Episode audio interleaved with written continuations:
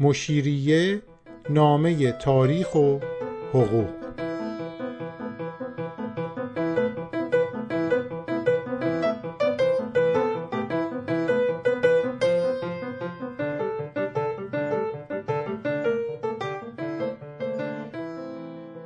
قسمت سوم از فصل دوم.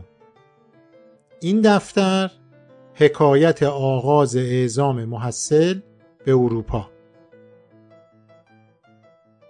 تو این قسمت قرار در مورد سفرنامه میرزا ساله با هم حرف بزنیم.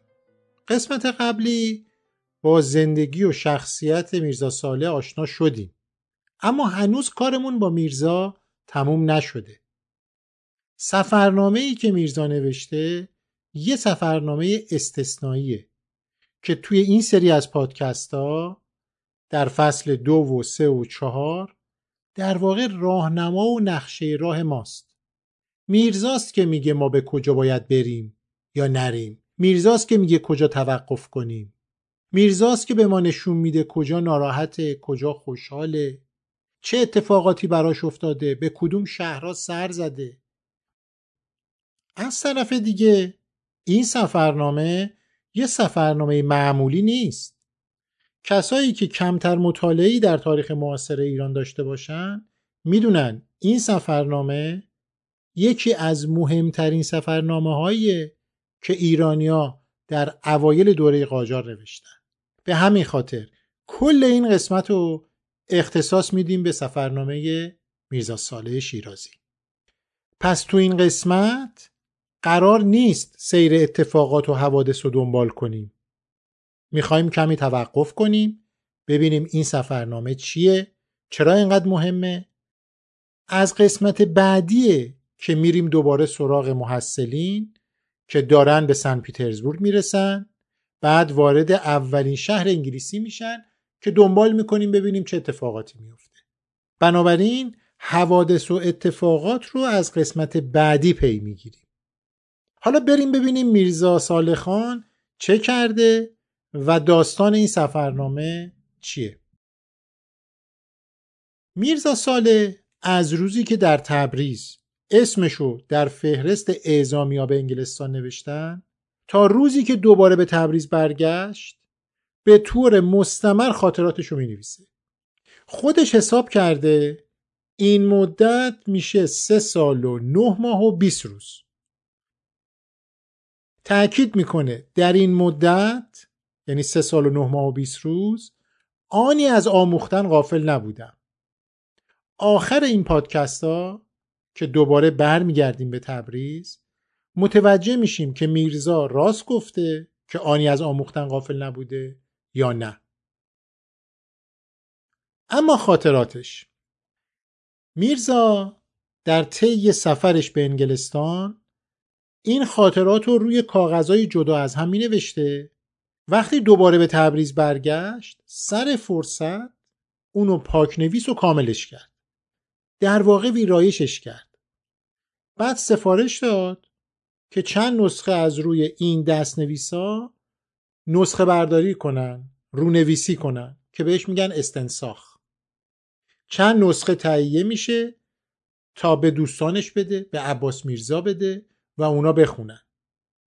طبعا عباس میرزا و دور اطرافیاش تو تبریز اولین خواننده های این سفرنامه بودن حالا اینکه چه کسایی دقیقا این سفرنامه رو خوندن نمی‌دونیم اما خوب می‌دونیم تا ده ها سال بعد این سفرنامه دست به دست می شده.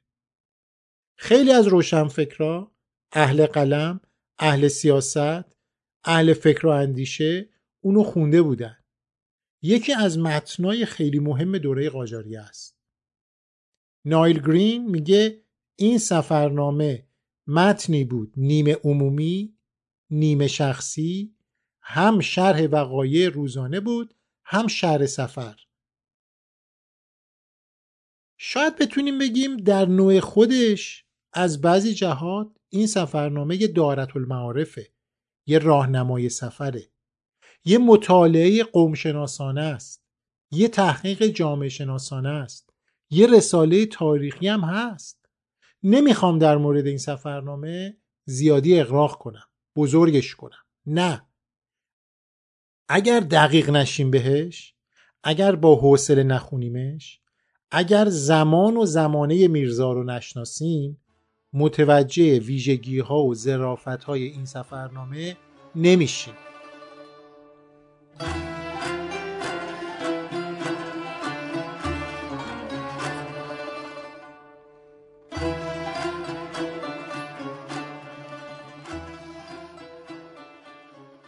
حالا تو این سفرنامه که اینقدر تعریفشو کردیم چیا هستش؟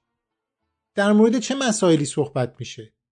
میرزا اومده حوادث و مسائلی که در این سه سال و نه ماه و 20 روزی که اتفاق افتاده رو با جزئیات کامل توضیح داده. دست شمای خواننده رو می‌گیره می‌بره با دیده ها و شنیده هاش آشنا می‌کنه. مثلا چه کسی رو دیده، چیکار کرده، مشکلات رو توضیح میده. توضیح میده چه شهرهایی رو دیده. توی این شهرها چه چیزی جلب توجهش رو کرده. البته این همش نیست. با یه کنجکاوی خیلی ظریفی فقط به دیده و شنیده های خودش اکتفا نمی‌کنه. میره تاریخ شهر رو هم می‌خونه. آمار می‌گیره. مثلا می‌نویسه در لندن چند تا پارک هست. چند تا شفاخانه همون بیمارستان وجود داره. چند تا کتابخونه چند تا موزه چند تا زندان. بعد همه رو توضیح میده که اینا چیا هستن. فکر می‌کرد چون در ایران این پدیده ها وجود ندارن پس باید توصیف کنه که اینا چی مثلا موزه. در ایران موزه وجود نداشت. کسی با این پدیده با این مفهوم آشنا نبود. میرزا توضیح میده که موزه چیه و چند تا در لندن وجود داره و اسماشون چیه کجا هستن. یا میگه انگلیسی ها چه غذایی می‌خورن؟ آمار گوشت مصرفیشون کارخونه هاشون چیه؟ چی تولید می‌کنن؟ و مسائلی مثل این. بعد از همه مهمتر با دقت رفته کتابای تاریخی رو هم خونده خلاصه کرده تو سفرنامهش آورده. نظام سیاسی و قضایی و اقتصادی رو توضیح میده. نکته جالب اینه که از مذاهب هم حرف می‌زنه. از شاخه ها و گرایش هایی که از مسیحیت در انگلستان وجود داره کاملا حرف می‌زنه توضیح میده و اختلاف های بین این گرایش ها و مذاهب رو میگه. خستون نکنم. هر چی رو که فکرشو بکنید تا جایی که می‌تونسته و در توانش بوده تو این سفرنامه آورده. هدفش این بود که نخبگان ایرانی روشنفکرا اهل قلم اهل سیاست بفهمن در فرنگ چه خبره. چطور میشه به پیشرفت رسید؟ می‌خواست رمزگشایی کنه از جادوی فرنگ یه نویسنده ای گفته سفرنامه میرزا ساله دریچه نو به سوی آگاهی های نو بود. حالا در ادامه با همدیگه می‌بینیم. این حرف تا چه حد درسته؟ یادمونم نره. همه این چیزایی که گفتم رو در سه سال و نه ماه و 20 روز دیده و یاد گرفته و توضیح داده. یعنی یه دوره لیسانس تقریبا. در این دوره انقدر زبان یاد گرفته که بفهمه در غرب چه خبره. در مقابل این کاری که میرزا کرده ما چه کردیم؟ فقط همینو بگم. که تا سال 1312 خورشیدی یعنی دوره رضاشاه این سفرنامه در اختیار عموم نبود. یعنی جایی چاپ نشده بود که قبلا در پیوستا توضیح کاملش رو دادم. دوره رضا شاه بود که استاد محمد محیط تباتبایی در روزنامه شفق سرخ یه سلسله مقالاتی در مورد این سفرنامه نوشت. اونم نه سفرنامه کامل قسمت های از اون رو آورد و توضیح داد که بابا یه چنین سفرنامه مهمی نوشته شده اینم قسمت های از سفرنامه. تازه مردم متوجه شدن چنین سفرنامه مهمی نوشته شده. وقتی میگم مردم منظورم همون طبقه روزنامه خون و با سواد معمولیه. این وضعیت ادامه داشت تا سال 1347 خورشیدی. که اسماعیل راین به کمک یه شخص دیگه به نام محمد شهرستانی نسخه از این سفرنامه رو که در بریتیش میوزیم موزه بریتانیا بود چاپ کردن. که حالا توضیح مفصلش همونطور که گفتم در قسمت پیوستا موجوده. غلام حسین میرزا ساله که یکی از نوادگان میرزا صالحه بعدا نسخه ای چاپ کرد که بدبختی اونم کامل نیست. یعنی بعضی از قسمت هایی که محیط در شفق سرخ آورده توی نسخه غلام حسین میرزا ساله نیست. بنابراین هنوز ما نسخه کامل و جامعی از این سفرنامه نداریم. گوییم که نسخه غلام حسین میرزا ساله نسخه خیلی خوبیه اما همونطور که گفتم کامل نیست. در مورد این سفرنامه هم مقاله زیاد نوشته شده هم کتاب. که خیلی از این آثار تکراریه. رونویسی از همدیگه است. تا اینکه بالاخره نایل گرین استاد تاریخ دانشگاه UCLA در آمریکا کاری کرد کارستون. نه سال وقت گذاشت بر اساس سفرنامه میرزا ساله کتاب حقیقتا ارزشمندی نوشت. به اسم The Love of Strangers. عشق غریبه ها سرگذشت شش محصل ایرانی در انگلستان جیناستین که به فارسی هم ترجمه خوبی شده امیر مهدی حقیقت انتشارات چشمه.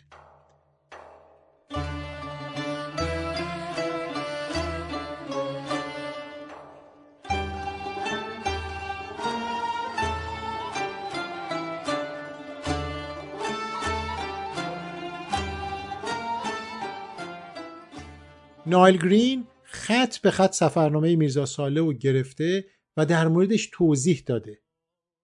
این سفرنامه یه ظاهری داره. در وهله اول که می‌خونیم خب یه داستانی میرزا داره توضیح میده یا گزارشیه که در مورد اتفاقات و شهرها و اینا میده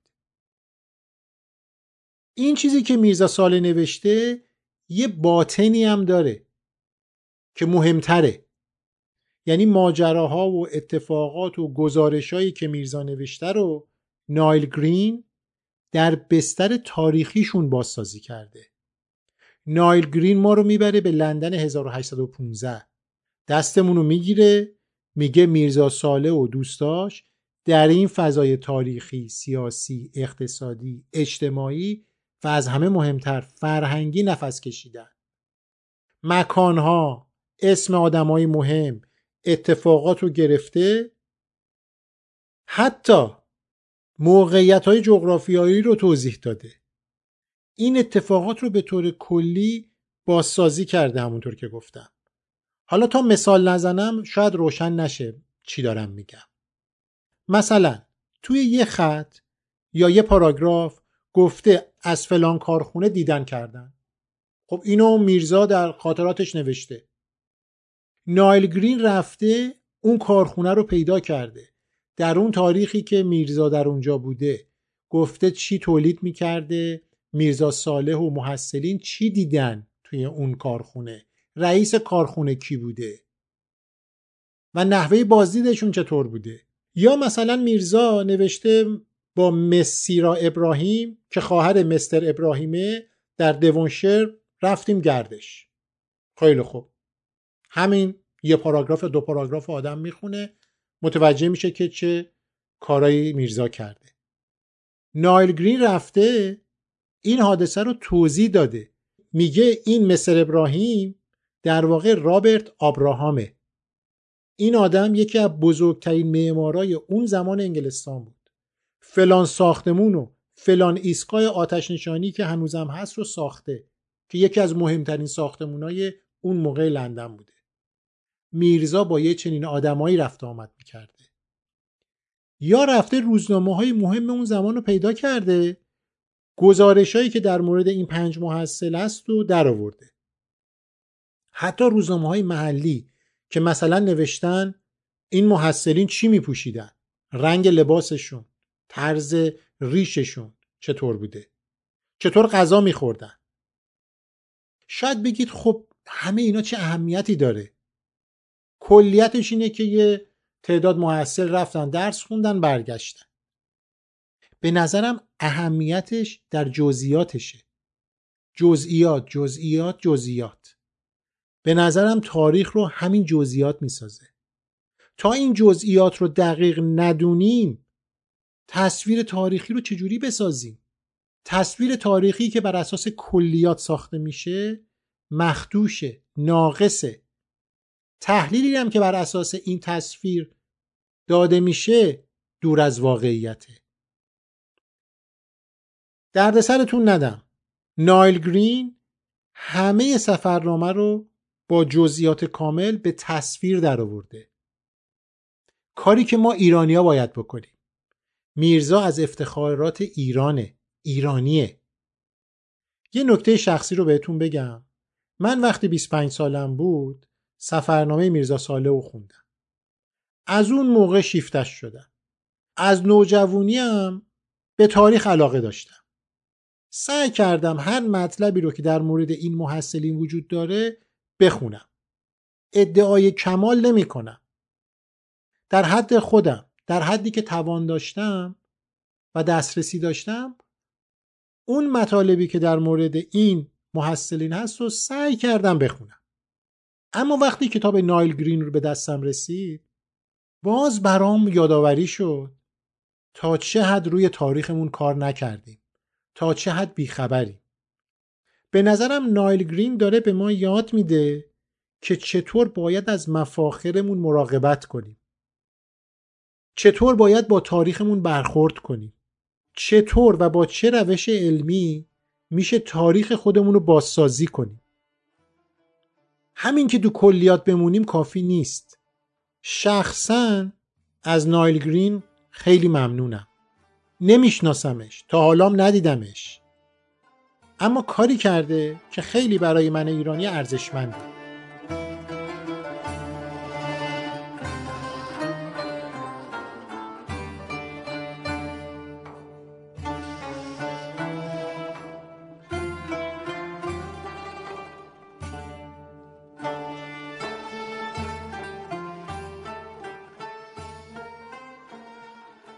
خب حالا برگردیم سر بحث اصلیمون. پیشنهاد می‌کنم از میرزا ساله یکم عقبتر بریم. بیایم ببینیم ایرانیا مثل میرزا ساله علاقه به سفرهای اکتشافی داشتن یا نه؟ دوست داشتن از ایران خارج بشن؟ جاهای نادیده رو ببینن؟ با توجه به متون تاریخی که در اختیار داریم در اون دوره یعنی ابتدای دوره قاجاریه و حتی قبلش اواخر صفویه و زندیه نوشتن خاطرات یا سفرنامه یه امر عادی نبود. یه امر نادر بود. کسی به خارج سفر نمی کرد تا سفرنامه بنویسه. مردم مهاجرت می‌کردن. به گرجستان می‌رفتن به هند به عثمانی. می‌رفتن اونجا کار کنن یا مهاجرت دائمی می‌کردن. سفر اکتشافی نبود. تا ببینن مثلا در عثمانی گرجستان هند چه خبره. بعد بیان سفرنامه بنویسن و اطلاع بدن. در همین ارتباط دکتر سید جواد تباتبایی اینطور می نویسه در آغاز دوره گذار منظورش همین دورانی که داریم با هم صحبت می‌کنیم یعنی اوایل دوره قاجاریه ایرانیان هنوز علاقه چندانی به سفر به کشورهای بیگانه نداشتند اما برعکس اروپاییان از مجرای سفرنامه های ماجراجویان، بازرگانان و سفیران اروپایی آگاهی های گرانبهایی درباره ایران پیدا می کردند. در حالی که ایرانیان یک سره از دگرگونی های بنیادینی که در همه قلمروهای حیات فرهنگی، اجتماعی و سیاسی مردم کشورهای اروپایی رخ می‌داد بیخبر ماندند. وانگهی به خلاف اروپاییان شمار اندک ایرانیانی که به فرنگ رفتند به طور کلی از ایشان نوشتهی بر جا نمانده است. خب کاملا روشنه که جواد تباتبایی چی داره میگه؟ اگه موافق باشین در مورد این مسئله ای که تباتبایی میگه بیشتر صحبت کنیم. میشه گفت به طور کلی ایرانیا حداقل از دوره صفویه به بعد همونطور که گفتم عادت به جهانگردی و سرک کشیدن به کشورها نداشتن. ژان شاردن یه جواهر فروش و جهانگرد فرانسوی بود که به دربار شاه عباس دوم صفوی اومد. درباره روحیه ایرانیا یه مطالب جالبی میگه دعوتتون می‌کنم اینو با هم بخونیم. ایرانیان علاقه چندانی به سفر به کشورهای بیگانه ندارند و کنجکاوی آنان درباره سرزمینهای دیگر بسیار اندک است. ایرانیان گردش و سفر را دوست نمی دارند برانند یعنی معتقدند که گردش یکی از کارهای بسیار بیهوده ما اروپاییان است و پرسه زدن در خیابان را نیز یکی از کارهای مردمان فاقد شعور می دانند. سفر برای صرف کنجکاوی در نظر ایرانیان از گردش نیز غیر قابل فهمتر است آنان لذتی را که ما اروپاییان از دیدن رفتارهایی متفاوت با رفتارمان و شنیدن زبانی که با آن آشنایی نداریم می‌بریم از این لذتی که می‌بریم درک نمی کنند وزیران ایرانی از من می‌پرسند چگونه ممکن است در میان ما کسانی باشند که رنج سفر دو سه هزار فرسنگی را با آن همه رنج و خطر تنها برای دیدن این که ایرانیان چگونه هستند و در ایران چه می کنند و چه زندگی دارند بی هیچ هدف دیگری بر خود هموار کنند. چنان که گفتم این قوم برانند که نمی توان به فضیلت دست یافت یا از زندگی لذت برد مگر در استراحت و در خانه خود و نیز آنان برانند که هر بیگانه ای اگر بازرگان یا صنعتگر نباشد حتما جاسوس است. و بزرگان بر این باور بودند که با پذیرایی از بیگانگان در خانه خود یا در بازدید از آنان مرتکب خطایی شدند فکر کنم این جملات امروز هم برای ما آشناست که اگر با یه خارجی و بیگانه معاشرت کنیم فردا دولت میاد یقمون رو می‌گیره که با جاسوسا رابطه داشتین خودتونم عامل بیگانه ای بر علیه امنیت ملی اقدام کردی میگیرنت. اینو داره ژان شاردن در دوره شاه دوم صفوی میگه. حالا بگذاریم. میشه گفت این وضعیتی که شاردن داره توضیح میده تا اوایل حکومت فتلی هم ادامه داشت. تا بالاخره کم کم ایرانیا به فکر سفر و نوشتن سفرنامه هم افتادن. بعد از اونه که سفرنامه های خیلی خوبی مثل همین سفرنامه میرزا ساله یا سفرنامه هاش سیا یا سفرنامه میرزا ابراهیم خان سعوف باشی که خیلی خوندنیه و دیگران نوشته میشه. این توضیحات رو دادم تا بگم که نوشتن سفرنامه اونم توسط میرزا ساله در ابتدای دوره قاجاریه چقدر مهم بوده. حالا این سفرنامه که ما داریم در موردش صحبت می‌کنیم چه خصیصه هایی داشته چه ویژگی هایی داشته که تا این حد اونو برجسته کرده. تو سه محور اونا رو توضیح میده.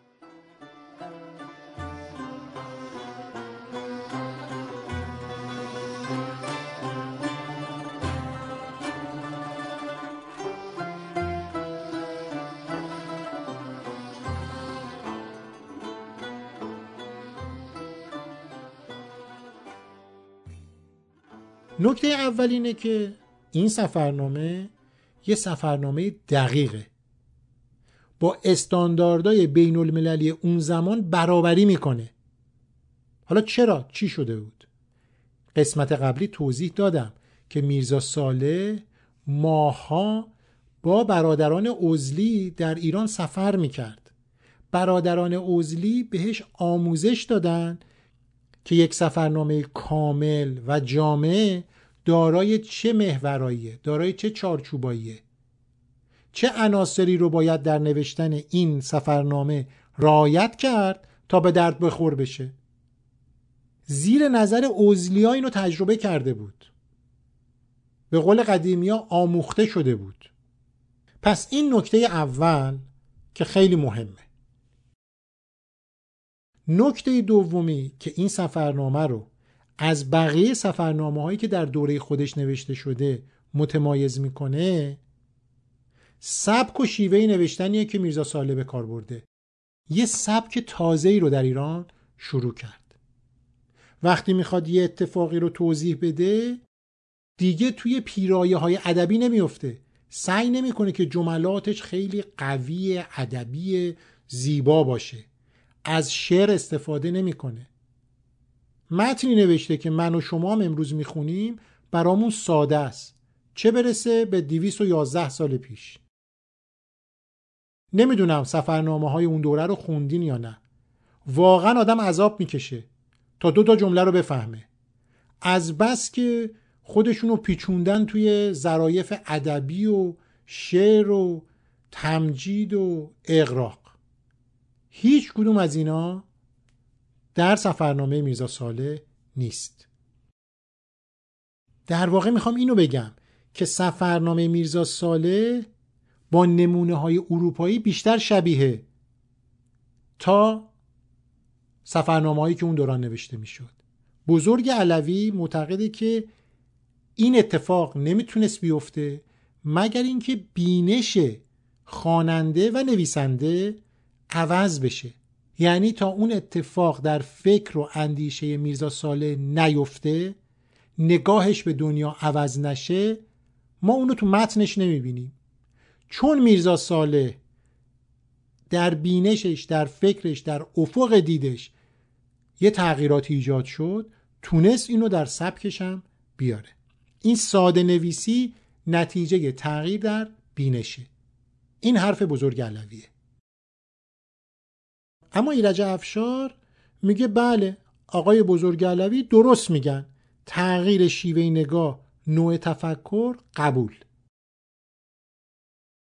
اما این سبک جدید ساده نویسی رو میرزا ایساخان قائم مقام فرهانی در تبریز رواج داد. به میرزا ساله گفت آقا جان اگه می‌خوای سفرنامه بنویسی ما از تو شعر و شاعری نمی‌خوایم. شعر رو رها کن. قبل از سفر بهش میگه. صداش می‌کنه. میگه آقا جون داری میری. خارج. می‌خوای سفرنامه بنویسی. ما شاعر تو این مملکت زیاد داریم. سفرنامه نویس کم داریم. ساده بنویس.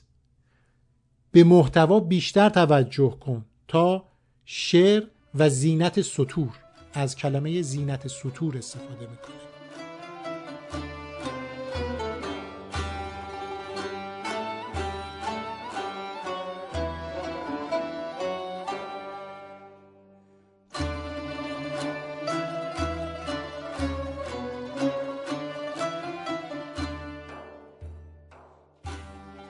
نکته سوم اینه که میرزا صالح خیلی زود فهمید که با یه دنیای جدید روبرو شده که هیچ شناختی ازش نداره. فهمید که فقط با یاد گرفتن زبان و بریم تو خیابون با این و اون صحبت بکنیم و تو مهمونی بپرسیم که خب این برج لندن برای چی ساخته شده این شناخت و این آگاهی که به دست میاد به درد نمی‌خوره. این تحولاتی که در اروپا ایجاد شده اساسی زیربنایی فقط با ذکر وقایع و دیده و شنیده ها چیزی دست ما رو نمی‌گیره. جور دیگه بگم تا منظورم روشن بشه. میرزا ساله متوجه شد یه دوران جدید تو کشورهای اروپایی داره شکل می‌گیره. یه سری دگرگونی های اساسی در همه حوزه های سیاسی اجتماعی اقتصادی فرنگی صورت گرفته که این تغییرات رو نمیشه با همون روش های سنتی توضیح داد و فهمید. خب حالا چاره چیه؟ چاره رو خود میرزا داره توضیح میده. میگه چاره مطالعه و کسب آگاهی های عمیق از این نهاداست به خاطر همین هم است که توی خاطراتش تو سفرنامهش اومده تاریخ انگلستان رو توضیح داده. تاریخ روسیه رو توضیح داده. تاریخ ناپلئون رو کامل گفته. سری به تحولات فلسفه و تاریخ اندیشه غرب زده. تا جایی که می‌تونسته. امکان و توانش رو داشته. سعی کرده این تحولات رو زیربنایی توضیح بده. میرزا ساله تو سفرنامهش سعی کرده نشون بده چطور انگلستان به قول خودش از حالت جهالت و توحش به تمدن رسیده. چطور از هرج و مرج و ظلم و استبداد به ولایت آزادی و حکومت قانون تبدیل شده؟ ولایت آزادی کلمه که میزا ساله خیلی دوست داره و بارهام تو سفرنامهش تکرار کرده. توضیح میده قانون چه جوری به وجود اومده. نحوه اجرای قانون چیه؟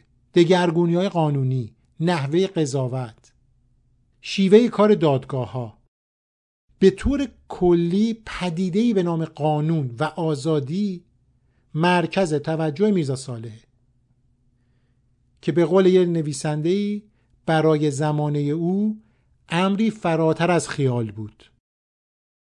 بعدم یه مشکل دیگه هم داشت. خب این کلمات این مفاهیم جدید بود. معادل فارسی نداشت. مثلا پارلمان رو باید چی ترجمه کنیم؟ گذاشت مشورت خانه مثلا خانه وکیل و روایا یا هاس آف لورد و گفت خانه خوانین خب بالاخره در حدی که می‌تونست اینا رو ترجمه کرد. برای منی که حقوق خوندم نکاتی که میرزا صالح در مورد قانون و خصوصا در مورد زندان ها و اصول اساسی و زیربنایی آین دادرسی میگه جالبه. واقعا خوندنیه. یه جمله اینجا هست براتون می‌خونم. آشناست. میگه در انگلند احدی از آهاد ناس را تنبیه نمی کنند مگر اینکه به قاعده و قانون. این اصل اساسی قانون اساسی مشروطه است.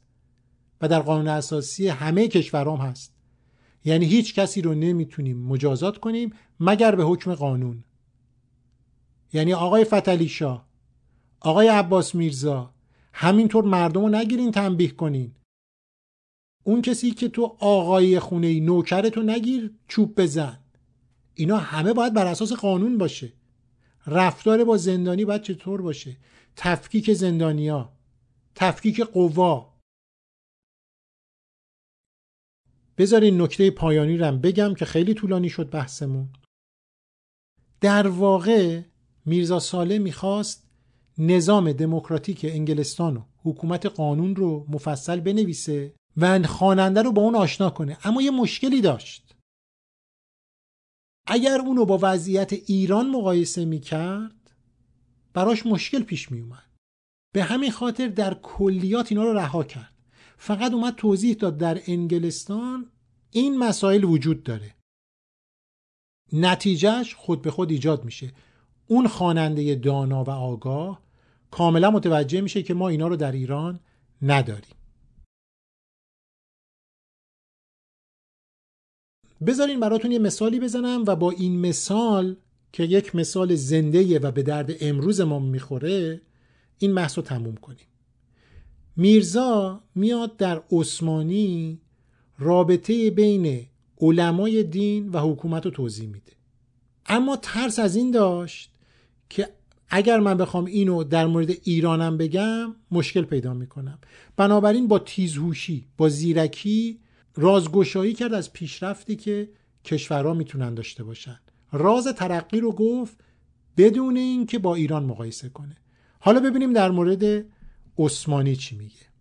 در حقیقت هر وقت با دقت ملاحظه کنیم مادامی که سلسله علیه ملاها خود را مدخل به دولت عثمانی نمایند یعنی ملاها دخالت در حکومت و دولت کنند هرگز آن دولت ترقی نخواهد کرد. سلطان سلیم را اراده این بود که نظام فرنگستان را در استانبول آورد. ملاها از راه حماقت این نظام را خلاف شر دانسته از راه قرض او را من نموده و مانع شدند. و ایزن سلطان می‌خواست علوم فرنگستان را به استانبول آورد. از راه حسد ملاها او را مانع شده نگذاشتند که جمعی از جاده نادانی و حماقت بیرون آیند.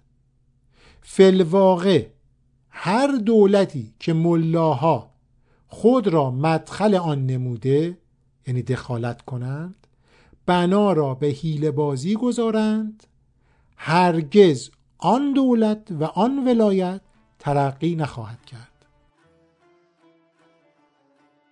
سابقا دولت عثمانی چندان در حیطه تصرف ملاها نبود. از هر کناره ناصر بودند. یعنی پیروز بودن و پیشرفت کرده بودند. بلفل که ید این طایفه جلیله یعنی آخوندها در آن است در نهایت بیقوتی است. خب بذارین توضیح دیگه بیش از این ندم. این حرفا شاید برای ما آشنا باشه. قسمت بعدی داستان رو با همدیگه ادامه میدیم تا برسیم به لندن.